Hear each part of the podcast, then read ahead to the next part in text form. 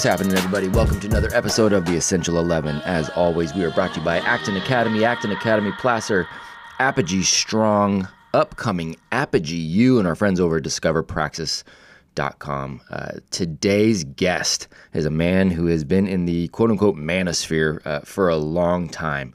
Um, many people knew him originally from being a, a strong man and a, and a strength coach, um, but recently has also transitioned into coaching men uh, in that masculinity space too. And he is a controversial figure, and you're definitely going to hear why. So so be ready. I mean, because he gets really real um, and he's not afraid to share his opinions and he really brought um, just some different conversations for the young men of apogee strong and uh, they left better men for it uh, and it's just created some great conversations afterwards so give it up for mr elliott hulse front mr hulse how you doing sir all is well, man. Thanks for having me, buddy. Man, it is absolutely an honor and a pleasure, and I'm glad we got to uh, got to make this happen, man. We have got young men on this call from all over the world, sir, and they are uh, committed to this Apogee program of, of 12 months of projects and challenges and workouts and readings, uh, and then getting to connect with good men like yourself uh, who are encouraging them to be the men that we need, man. So it is an honor to have you, sir, because I know you've been in this space for a long time and you are a good man leading by example. That's right, man. Good to be here with you. Yes, sir. It is. It is beautiful. Um, so I wanted before we even begin, man. I was just in Mexico uh, about a month ago, month and a half ago, and was with uh, with Bedros and Mickler, uh, Tanner, Jack Donovan, a couple of those guys. We were down there working on a project, and there was a gentleman named Will uh, down there too, who is putting together a, a documentary series. And I know I saw you on there, and saw saw your family on there too. So um, h- how was that experience, man? That's pretty good, man. I'm happy that he's uh, taking on a project like that because it's so needed today, man. Yes, sir. Yes, sir. We need to. I'm looking forward to uh, to seeing the outcome of that. So, man, I've been a fan for a long time uh, of of all of your of your messages. You know, we are. Um, we had a talk with these young guys earlier today about that whole cycle of weak men create you know the the hard times and the hard times creating the the stronger men. And so you know we kind of went where are we now? You know in in that cycle. And and so you've yeah. been somebody that's been preaching from the rooftops man for for a long time. So I want to go into your journey a little bit and how you kind of got to where you were. And and I want to get your thoughts around that. So do you mind kind of giving us a little bit of the the Elliott origin story a little bit uh, of you know you're a young man and and kind of that upbringing for you? Can we start there yeah, well, I got to start out by saying that I'm lucky. And by the grace of God, I have a father. And, uh, you know, I don't know how it is with the young man here, but we are living in a world that lacks father energy. Uh, we don't even know how to relate to our dads. I know I didn't. And uh, not only did I have a father, my dad's an alpha male, a strong man, but he didn't grow up in the same gynocentric culture or the soft, feminized, effeminate culture that we grew up in. He grew up in the jungle. My dad's from Belize. So his education didn't come from, you know, Miss Cindy standing at the front of the class telling us how we're supposed to act. His education came from running with a gang of boys in the jungle.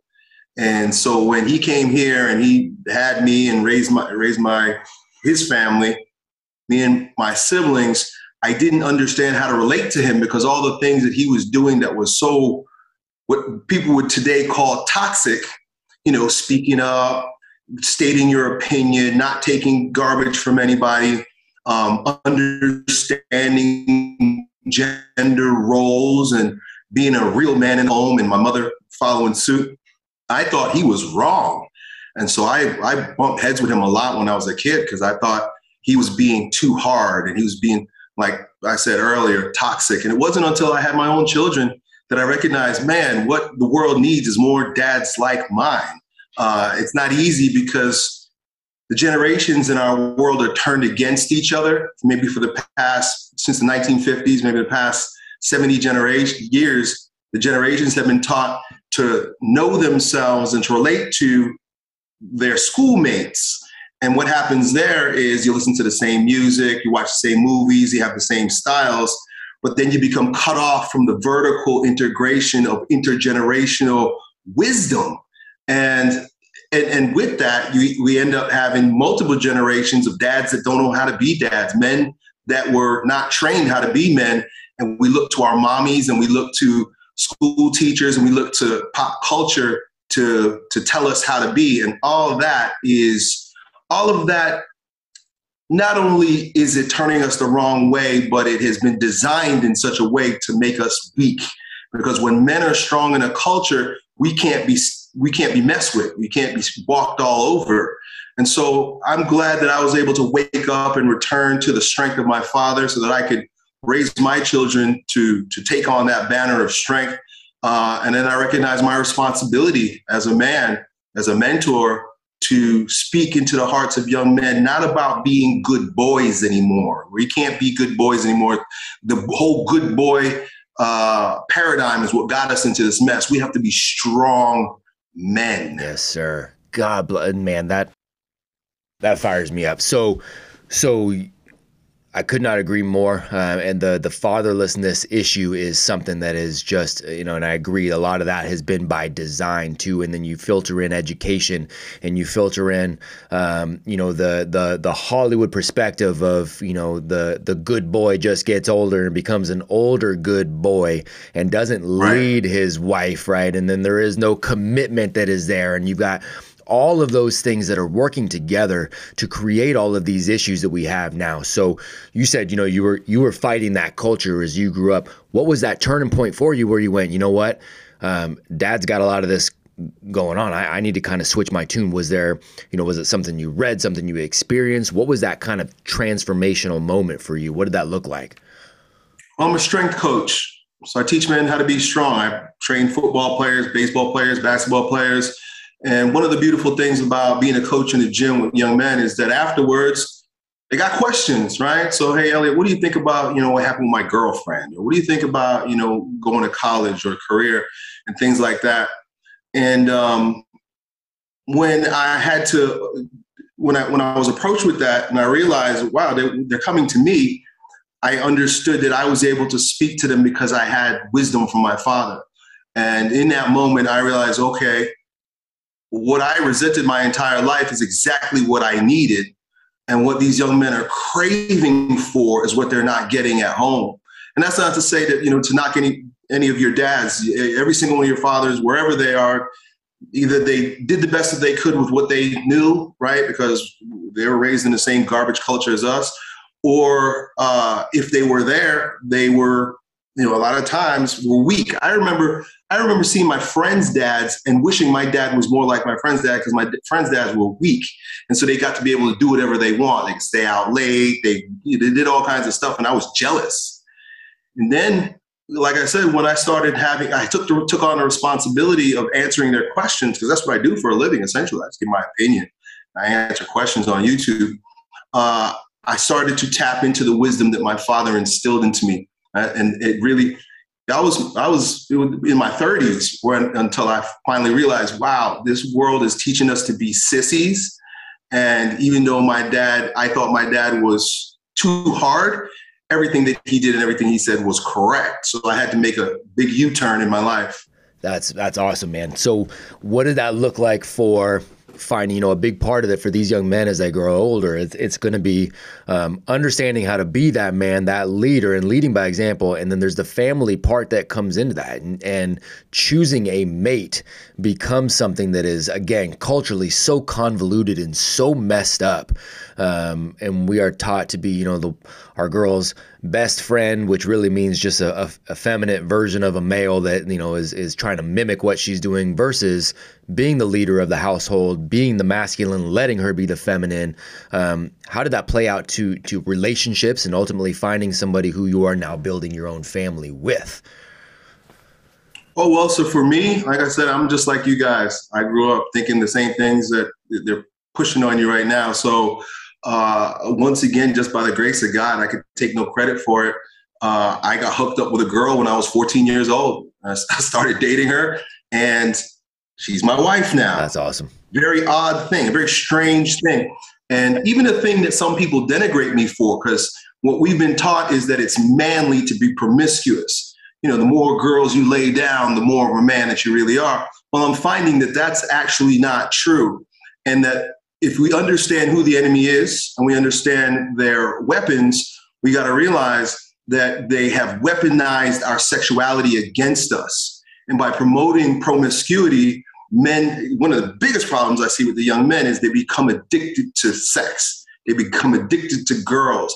Can't stop thinking about, and pornography does it to you too. Can't stop thinking about girls. And the minute you get a girl, you guys maybe are a bit young, but minute you start having sex with a girl, you become de- de- it's delusioned. You put on these goggles and you can't see the toxic femininity that's in them. And so these girls walk all over dudes because they weaponize the vagina. That's what they're doing. When you have sex with them, they it's like a, a, a Venus flytrap. That's right. And they That's trap right. you with That's their vagina. right. And it's like, what? And then the boy becomes soft and weak. Oh, what does the girl want? Oh, don't break my heart. Oh? And then you, if you're a, like a drug addict, if you're addu- addicted to the enemy, I'm not calling women enemy. I'm saying if you're addicted to anything, the drug dealer, the person who has that, they become your lord.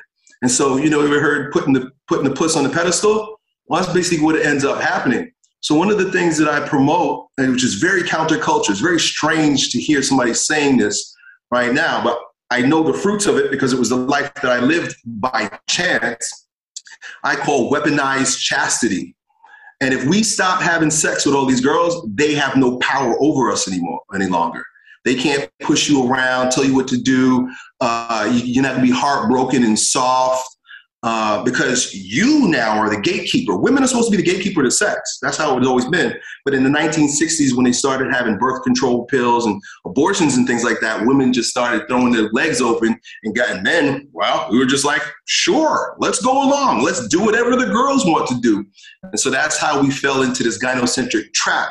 I'm proposing that we, as hard as it sounds, fellas, don't lust after these girls, not because of some moral high ground, but because it's weaponized. Sex has been weaponized against you. If you guys ever want to take a, a good dive into the study of this and the history of how we got here, look at the work of E. Michael Jones. He's got a book called Libido Dominandi, which means sexual domination. And so this is a tactic, a subversive tactic that has been used by communists for, for the longest time, but it's how the Bolshevik Revolution, the Eastern Revolution, uh, unfolded. And the order, in order for them to bring it to the West, they had to make men weak because the West was too strong. Western men were strong men. But when they started with the feminist uh, agenda, all of a sudden men started simping. Ever hear that word, simp? That's a, that's a word that is, is so accurate with regard to how men are behaving these days. And when you simp, you can't be strong. So, oh man, so well put, sir. Um, the the the fact that you know I love. Uh, we'll talk about it from the standpoint of well, if this other if this other guy can infuriate you, he owns you. If this social media comment gets you riled up and you have an emotional response to that and you choose to let that happen, well, then that person is owning you know that real estate in there. We don't talk enough about how much that also happens with the feminine culture and with the femininity and with the sexual promiscuity and, and how that does the exact same thing, man. It is such a powerful thing to recognize to be able to avoid, uh, you know, to be able to avoid that battle altogether from the front. So powerful, man. So powerful. Yeah. You know what turns women on more than anything? When you tell them no.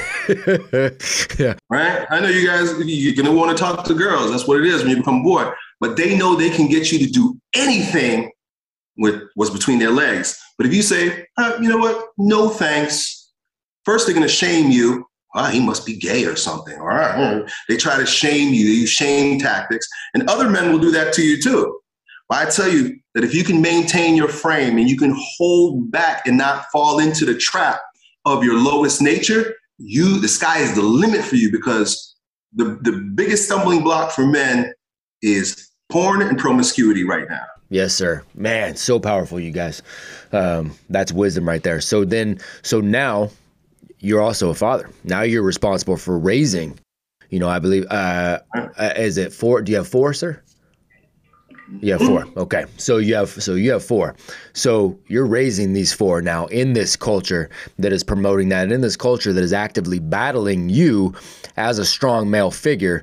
Um, you know, and it, it is this constant battle. So what does that look like for you uh, as a dad and the way you are, um, you know, going through education and, and all of that. What are you guys doing as far as that goes?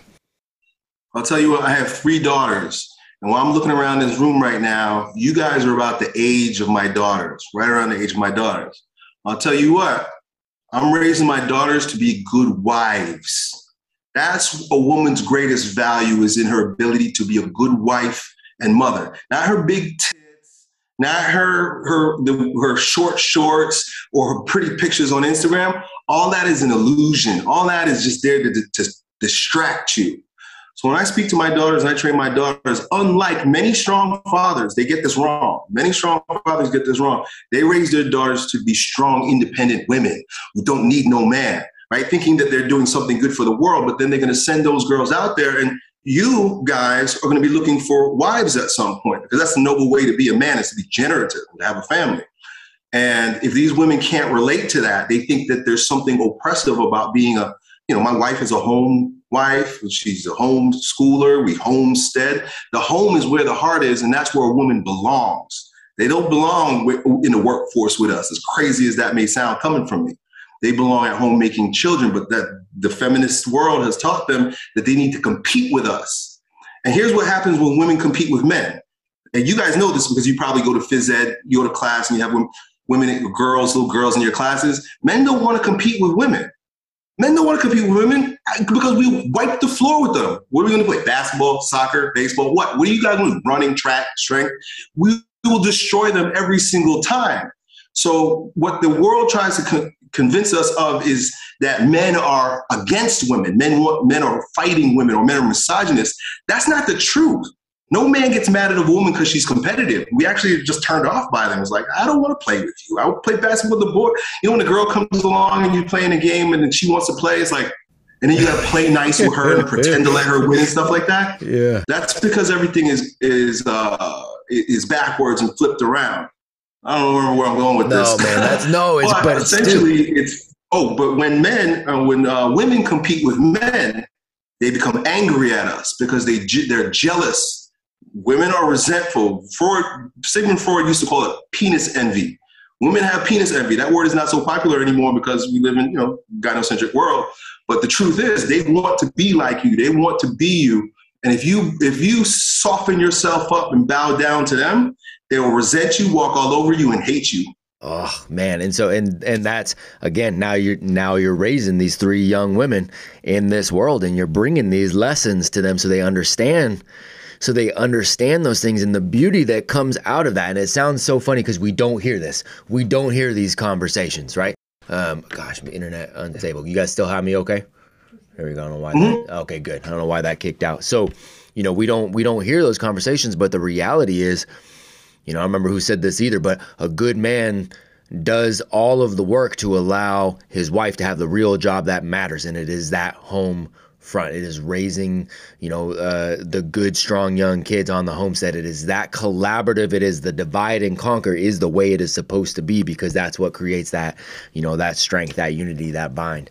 Um, I love that, man. I love that. And the homeschooling part is great. We, you know, I own a few schools out here in California, but the schools are very different than schools it's it's night and day different. We're creating, um, you know, uh, uh, work environments for young people to come and figure out, you know, what they want to do, who they want to be. We're staying away from the indoctrination kind of stuff. There is none of that there. It's education versus a schooling. Um, so I have conversations with parents over and over and over again who don't want to homeschool. They don't think there is, and I'm like, man, I'm telling you, um, it is the way it always was, and it was that right. way for a reason. Yeah, you guys, when you most of the schools, if you go to public schools, they're just indoctrination camps. Yes, sir. They're designed to turn you into simps. Correct. That's what the whole school system is designed to do: make you weak and to teach girls that they're supposed to. Uh, in fact, it's not even about equality. They're teaching girls that they're better than you, and it's okay for them to say that. It, no boy could say, "Oh, I'm stronger than a woman." They'll they'll knock you down and they'll, they'll drag your name through the mud. That's right. But as soon as girls say, "We can do anything a man do," we're better than a man. We're better than boys. Boys they clap. The whole world is like, "Oh, that's great! You guys are awesome." It's a it, what they're doing is teaching hate. That's they're right. teaching hate. They're teaching us to hate each other rather than for rather than respecting and uh, and upholding our unique differences. Man, So good. So true, man. I love it. So, um, and gentlemen, I want you guys. I know Trey, you've got your hand up. Gentlemen, go ahead and you can start getting hands up because I know you guys are going to have, um, you know, phenomenal questions. So go ahead and start putting those hands up. Um, I want to jump to kind of what um, what the day to day kind of looks like for you now, right? Because you have you obviously got um, you know the the strong set of values, and you're raising a family, and you're doing things, and that's it's a beautiful thing. And I know you're helping other men. So you're a strong man coach, you're a strength coach, but you have groups of men that you also work with to get them to understand how to make these transitions. So what does kind of day to day look like for you from a um, you know kind of from a business side and practicality side for you? Well, I, I, own a gym, and I've had I've had multiple gyms, but during the COVID situation, we had to close a bunch of them. So I was able to move out to the country. Just about six months ago, I left the city where my gym is, and it's being run totally by my business partner. And I'm out here in the country. And the reason why I moved out here is to do homesteading. We live on a cattle ranch now, and uh, we got we just got a bunch, of, a few heads of cattle, about seven of them. Uh, my wife is in the other room right now, homeschooling the kids, uh, and we we live like they did in the old days. And I think this is what's coming back. What's coming back is tradition, right? For too long, we have been told that, oh, progress, we got to keep progressing. But if you, if you know what they call never ending progress when it happens in the body, when there's, when there's, when the cells keep splitting, they call it cancer. Continual progress is actually cancer. That's what it is. It's a cancer to our society. What we need is to, is to go back to our health. Health is found in tradition our ancestors, and I know you guys are, are, uh, are, we're all in the kind of the same boat because anybody born after the 1950s, we are victims of this ideological subversion that is basically a communist takeover of our entire culture. And if you look to tradition, meaning prior to the 1950s, one of the things that the culture tells us is that you know things were bad back then. But I'll tell you what, marriages didn't weren't destroyed People stayed together. Promiscuity didn't exist, so there was less addiction. All, all addiction is a form of the wounded lover. Anytime we're wanting or we're hankering or we're needing, especially sex or just, uh, then it turns into drugs and alcohol. All those things really didn't exist to the way that it does right now. Even addiction to technology. This is all adding to the effeminacy. So one of the things that uh, I'm aiming to do here is to bring back what once was when men were men, women were women. We were supposed to be strong, expected to be strong, and women were expected to be women. The, and so it sounds kind of crazy. I know because we've been kind of you know told the wrong thing. But a woman is most happy. A woman is her happiest when she's being feminine. And what does a feminine woman do? She wants to give herself to a man, to be a to be a wife to be led by a strong man. That's part of the problem here and why I do what I do these days, which is online coaching with similar to what you guys are doing right here, because yes, I want to raise, I want to help men be the type of husbands that I'm raising my daughters to be good wives towards. But this all requires a return to tradition. I'm noticing a big trend, and maybe because I live in a bubble, but I noticed this trend amongst Generation Z. Gen Z is hungering for, hankering for uh, tradition. I there's a movement in the Catholic Church. I'm Catholic, and the Catholic Church has completely, totally been subverted and has turned pretty gay. And now there's a traditionalist movement happening in the church, and it's, it's a means of going back to the 2,000 year old traditions. And women dress like women when they go there, men behave and act like men. And the entire thing is like you walk in and it's a throwback to like, you know, the 1500s or before. So I think the way forward for us is the way backwards. And it's strange because uh, it almost is like you have to be you have to be wealthy to live like poor people did Isn't back that, in the day, right? Yeah. Like when I was a kid, you didn't want to live on a farm because farming was weak. I mean, farming was not much money made in it. But now, when everybody's seeing going is completely garbage, they want to return to tradition. People want to homestead. I see a lot of your generation kids realizing that you know the, the American dream was a farce, and they've been lying to us to make us customers to buy stuff that we don't really need. And so my day to day life is looking more and more like a man from the 1800s, really. Oh man, dude, I love that. So Ryan and Ryan and I have been talking about that a lot lately too. Obviously, he moved out to he moved out to Maine. You know, we just bought a farm too out in uh, in uh, North Carolina. I mean, I live on a little ranch here in a very non-California part of California, but um, you know, homestead and raising livestock, and and so man, like, uh, uh, dude, we see it, we see it, and you're not wrong about Gen Z too. So you know, I've gotten to uh, uh, part of the way that I, you know, I got to schools and we had our, uh, you know, Tim and I with the mentorship program, but um, working with organizations and, and keynotes and consulting and, and been doing that for a long time, mostly around generations and generational trends. And that is one of the key things people need to understand about Gen Z is that shift towards valuing traditional metrics more so than previous generations. You're you're spot on with that, man, and that's a good. You thing. mentioned the cycle earlier, and you know maybe we're talking about where we are. You know, strong men create good times. Well, right at the pinnacle of that, because if you look at it as a circle, strong men create hard good times. Good times create weak men. Good times create weak men because you don't have to do anything. Yes, sir. Life is easy. Right. Weak men create hard times. That's the millennials. That's me, Gen Z, and the millennials we create we're the men who created the hard times that your generation is going to endure. But i tell you what hard times create strong men. I'm convinced your generation is going to be the warrior generation. Your generation is not going to get pushed over and walked over and subverted like mine and the, and the millennials.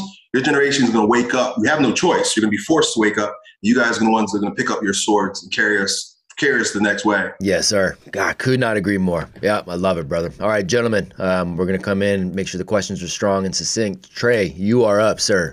Uh, first off, let's say thank you for coming on this call. Um, and my question is, uh, what do you think is the biggest problem in the world right now, and what do you think we could do to change it? So remember, I spoke about. you guys might remember this from uh, history class, if they're even teaching this anymore, because they're trying to hide but we got to understand who the enemy is. And, and, and I make no bones about it. It's cultural Marxism. And if you study Karl Marx and you understand the revolution that happened in Eastern Europe and how it's made its way here since World War II, you will see very easily the tactics that they're using. The top tactic that uh, Antonio Gramsci, who was the man who coined the term cultural Marxism, understood was that you had to destroy the father and fathers, both fathers. The word father means pattern. What is a pattern? A pattern is a blueprint for how things are supposed to be. Prior to this revolution, men were religious. And men were religious and prayed to what? And looked to what? Sought what? God the Father. We don't do that anymore. We become a secular society. Most people are atheists. They hate religion. And with that, I mean, because that was the plan, was to make us hate religion and to hate God. When you hate God the Father, you can't be a man yourself because you have no atonement to the pattern that makes you a man. So it was number one, you had to destroy religion. You had to get the Father out of our system. So now they've won that. Step two is remove fathers. And you remove the fathers by creating tension between male and female, by destroying gender polarity. Uh, part of the reason why you guys go to school with girls. Prior to this, prior to the 19, early 1900s, boys and girls went to different schools. But what they wanted to do is they wanted to pervert that, blend us into one another, make boys girls and girls boys. But anyway, that all turned into what we see today in terms of broken homes, broken families, fatherless boys, fatherless children. So, it, in terms of what the biggest problem is, the root of those two big problems have been the subversion that caught us, causes us to hate God the Father and to not know our earthly fathers. Powerful. Powerful. Love it. Malachi, you're up, sir. All right. Thank you, sir, for being on. You are probably one of my favorite that we've had on. I'm really enjoying this. Um, so my question for you is talking about um, being a good man, being a leader, being in charge, being able to say no to a woman. What is the middle ground? What is your middle ground for being able to say no and be in command without, you know, being a bad man, being um, almost oppressive to woman? The number one thing that a man needs to know in order to play the role you just described is what his mission is in life. What is he doing? And that my answer for what a man's mission is very different than what you're going to get in the world. They've been telling us that your mission is to make a lot of money and to floss, you know, buy a buy fancy cars and to live a fast life. That's not a man's true true vocation. There, in my opinion, there's only two true vocations, and that's fatherhood, to be a husband, or to be a monk. And either way, you're fulfilling your role uh, as a as a as a as a as a strong man, a real a good man. Um, with regard to women, because it sounds like that's what you're asking, you have to. We have to, as men, like I said, use what I call uh, uh, weaponized chastity. We have to deal with these women only if she is worthy of our life force, our energy, meaning she's going to become my wife. I tell my guys, do not mess with any woman. Don't even look at another woman. Don't mess with these women at all if you don't plan on putting babies in her.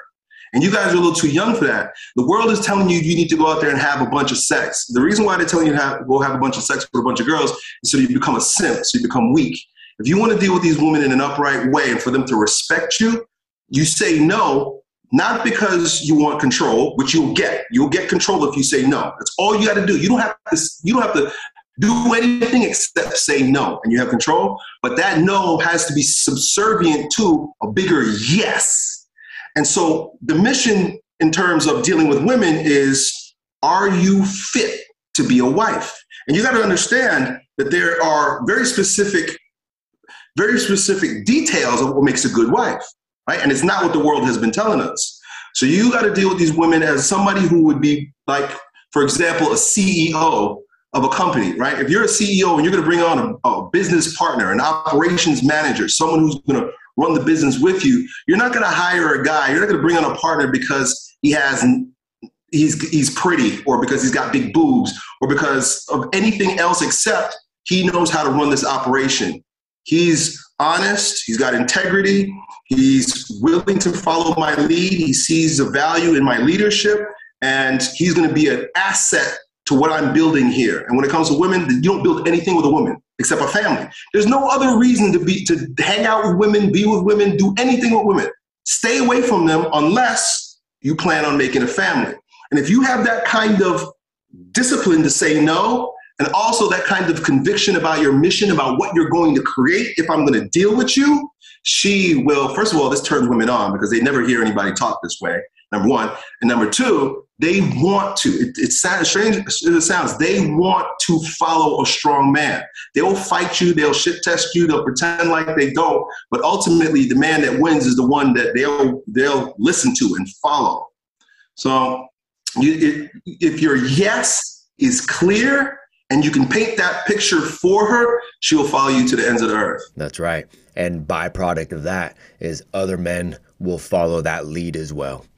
I mean, that's that's just it. And the world and the doors will open, the opportunities will open, the relationships will open, the opportunities to build yourself from you know business standpoint, from a relational standpoint with another man, from that like it is it is the genesis from all of those good things. Yep. Beautiful. Yes, sir. Oh man, beautiful. Perfect. Thank you, sir. Thank you for your time. You got it, brother. Kaleo, you're up, sir. Well, sir, so it's my focus and most of my brothers here on this call today have has just been on I guess building themselves up, becoming better. And I, I guess I guess thought of how to be a good husband. And recently I've thought a little bit, and it's very convenient that you're on here. What are the attributes that could make or define a good wife? Okay, so let's go back to the business analogy, right? And so, you know, I, am pretty sure you haven't started a business yet, but when you're starting a business and you're going to bring on a partner, they have to bring something to the table. They got to bring something to the table. First of all, they should know their value of what they're bringing to the table. When it comes to women, don't let it be sex. Every woman has a vagina. Sex is not what you bring to the table. That's cheap. What a worthy business partner, just like a wife brings to the table, are the things that you need for that business to run smooth. For example, my wife is very clean. She's she doesn't leave dishes in the sink. The house isn't a mess. The laundry isn't done. I need somebody who's orderly, right? She's she keeps things in order. She doesn't. She's not a mess. My mother used to say, "A lazy woman is a nasty lazy." She can't be nasty. You got to pick this up, pick this up right away, because a lot of these women don't even know how to do their own laundry. If you're going to live in a house that is run well, and my house is managed by my wife, she's my manager. You can say I'm the president, she's the manager. It's that manager has to be able to know how to manage the household. Can she do? She does the books for my business. Can she do the books? Um, so you got to ask yourself, what kind of life do I want? And can this person help me be my helpmate? Can this person help me achieve the type of dream that I have, the mission that I'm on through the skill sets that she has? Look for women with skill sets, not a woman that is an academic, but a woman who is industrious, who's hardworking, not hardworking in trying to make money and climb the corporate ladder, but hard. I know I started dating my wife when she we were 14 years old. It's the craziest thing. But I knew right away because this girl was like cleaning my room. I was like, why does she clean my room? She learned how to cook. She didn't know how to cook because her mom was a feminist. My mom knew how to cook. Don't marry a woman that don't know how to cook because the way to a man's heart is through his belly. You got to be able to feed me. Don't give me hot pockets and pizza. You got to know how right. to clean a chicken. Yeah. you got to know how to boil rice. You got to because I got, we're going to have children. You got to know how to feed the children. You know how to take care of the children.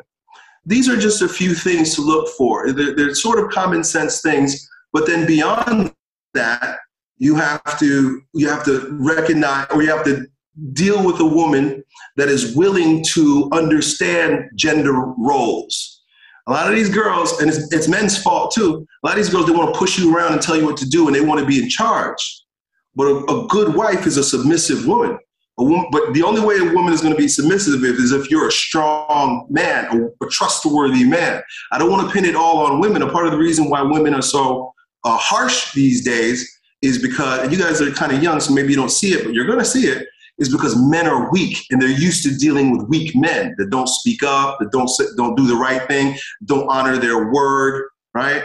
So you got to show yourself to be a worthy man, but then you have to have high standards for these girls. And once again, not to be the dead horse, sex is not it. Yep.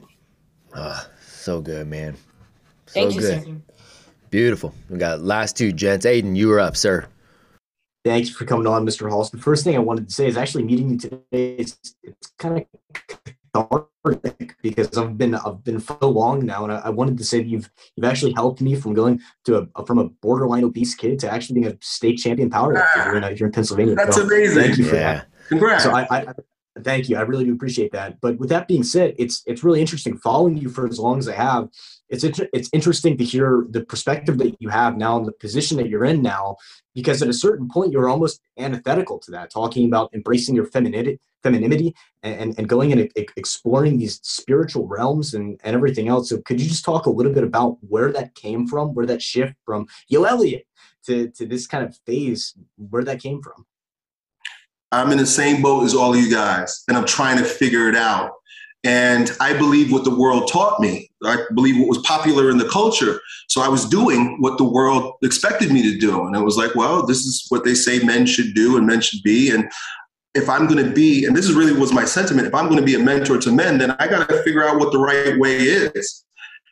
I have to learn by experience. I, I'm a philosopher, so I like ideas, but unless I try it out myself, I don't feel fit. Also, integrity is, is super important for me. So unless I can speak from experience, I have a hard time speaking to people on things. So when I talk to you guys about the effeminacy that plagues our culture, it's not because I saw it from the outside looking in. I dove right in to see, okay, well, is this what we're supposed to do?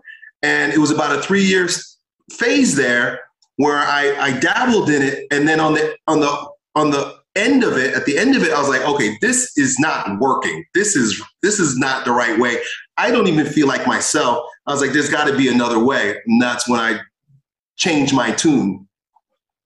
One of the and I and I again I should I always want to give credit where credit is due, but I don't know who who spoke to this, but you know there is um, you know somebody said something to the effect of of one of the uh, signs of an intelligent mind is the ability to change your mind when better evidence is presented, right? The ability and the willingness to go, okay, wait a second, you know what? Better evidence is now presented, and I've learned this through experience. And so I'm going to go ahead and change my mind. I'm not going to dig my heels in and go, nope, well, I've already, I'm going to die on this hill, man. Even though if you see, you see something is better and makes more sense, has more logical evidence to it, and you shift, that is, yeah. that is an intelligent, mature individual, right? It takes humility too. Yes, sir. For me to, because I'm standing here right now and I'm saying I was wrong. Yes, sir. I made a mistake. That was not the right way. I'm happy I did it, so I can tell you it's a mistake. That's right. Because if I don't do that, and people will be like, "Oh, Elliott," because you know people who don't know me, they're like, "Oh, you just was always a toxic man, and this is the way this guy is." No, no, no. I did the feminist thing. I tried that out. I wanted to see if that was what y'all are saying it is, and you were wrong. So now I have to stand here and take credit. I have to stand here and uh, humble myself and say, yeah, I did that. And I was wrong. And that's why I turned around. That's right. And that's why you're able to do it so strongly and again, so authentically because you have experienced it, man. That's so valuable. Oh, so good, man. Oh, I'm uh, glad you made the shift, sir. Thank you. Yeah, me too. Thank you. All right. Uh, younger Elliot, you got a question for the older Elliot. Hi, sir. It's a pleasure to meet you. What worries you the most about this this century? I I sense that we're at the end of an age, meaning there's a lot of collapse happening around us, and a lot of it's being orchestrated since 2020. And so we've had this pandemic, but I think the pandemic is just the opening salvo to a long, drawn out revolution, a global revolution that's underway. If you look into it, some people call it the Great Reset.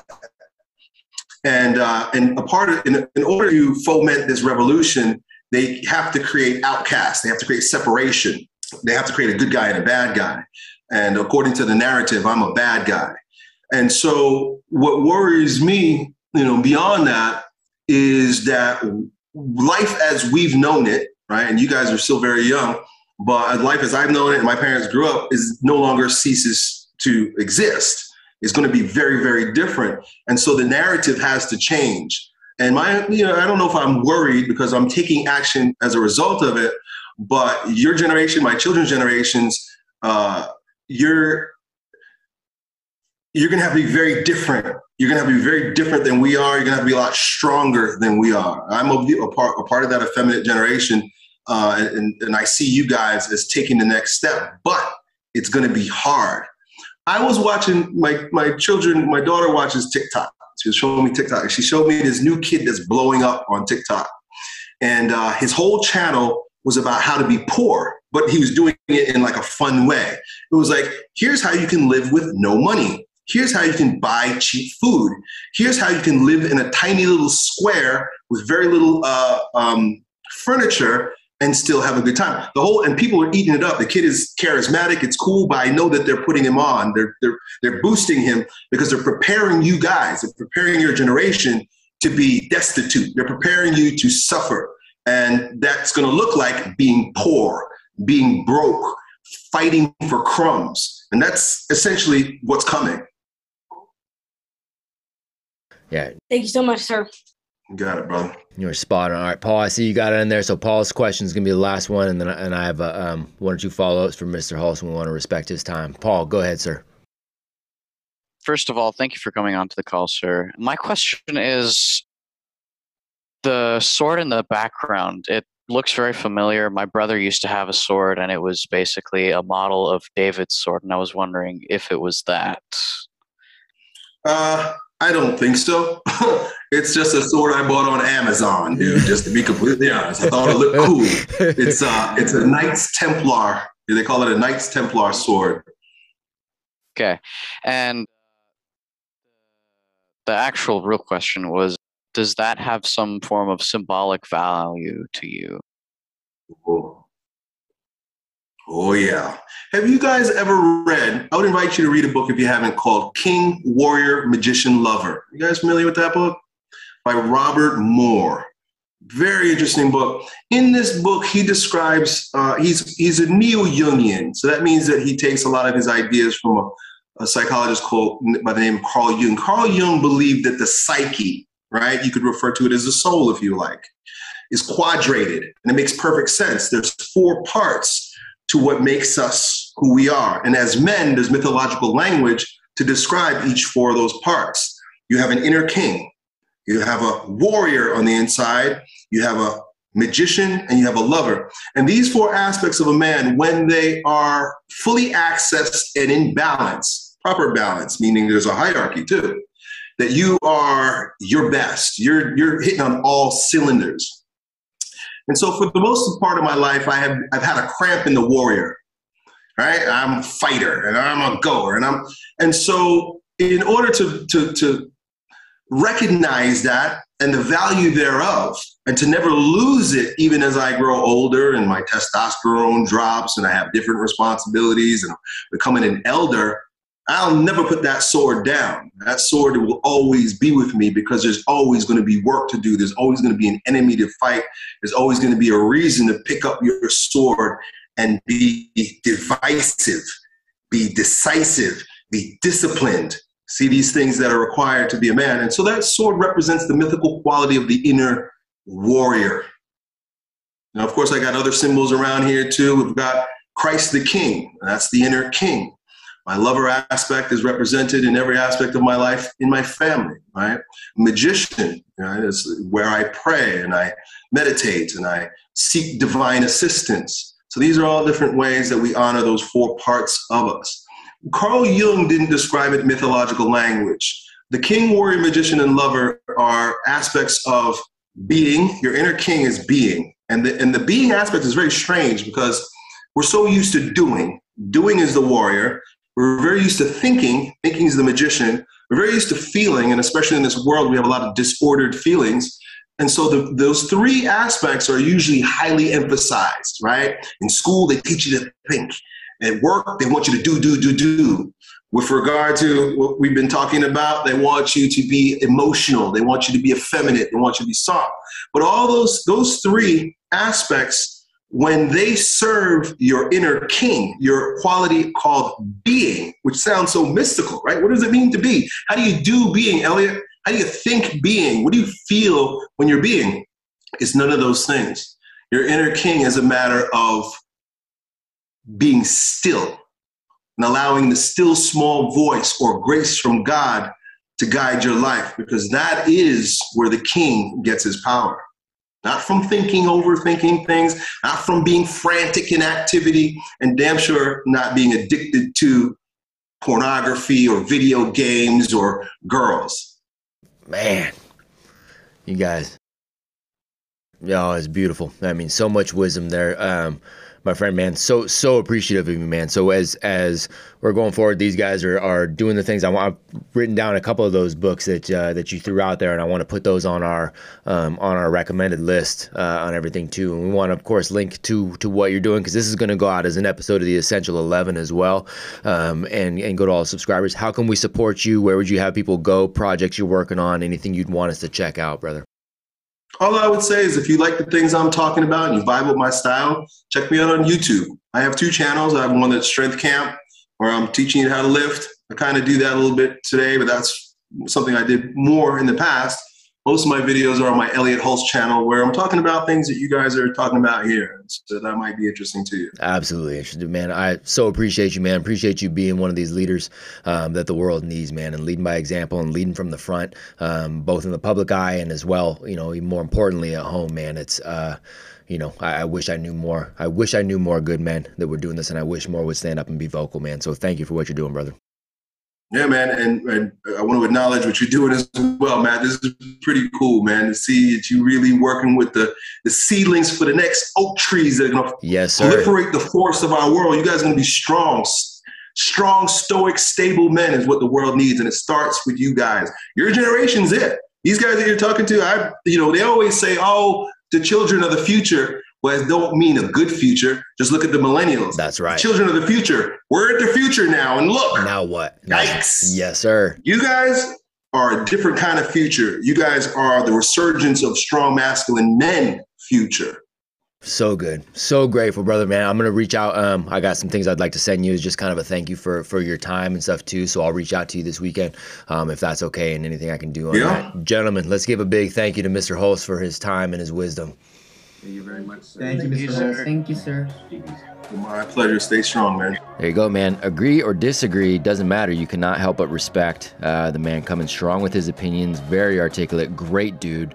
Um, poured into these young men, and it was absolutely a pleasure to connect with them and to have him on. So, uh, give it a like, give it a share, all that good stuff, and appreciate you all listening. Give him a follow at Elliott Hulse on IG. Um, jump on his YouTube, check out Strength Camp. Uh, he's doing a lot of really good things and pouring into a lot of really good people. And appreciate you all being good people and following along on this journey. We'll catch you guys next time.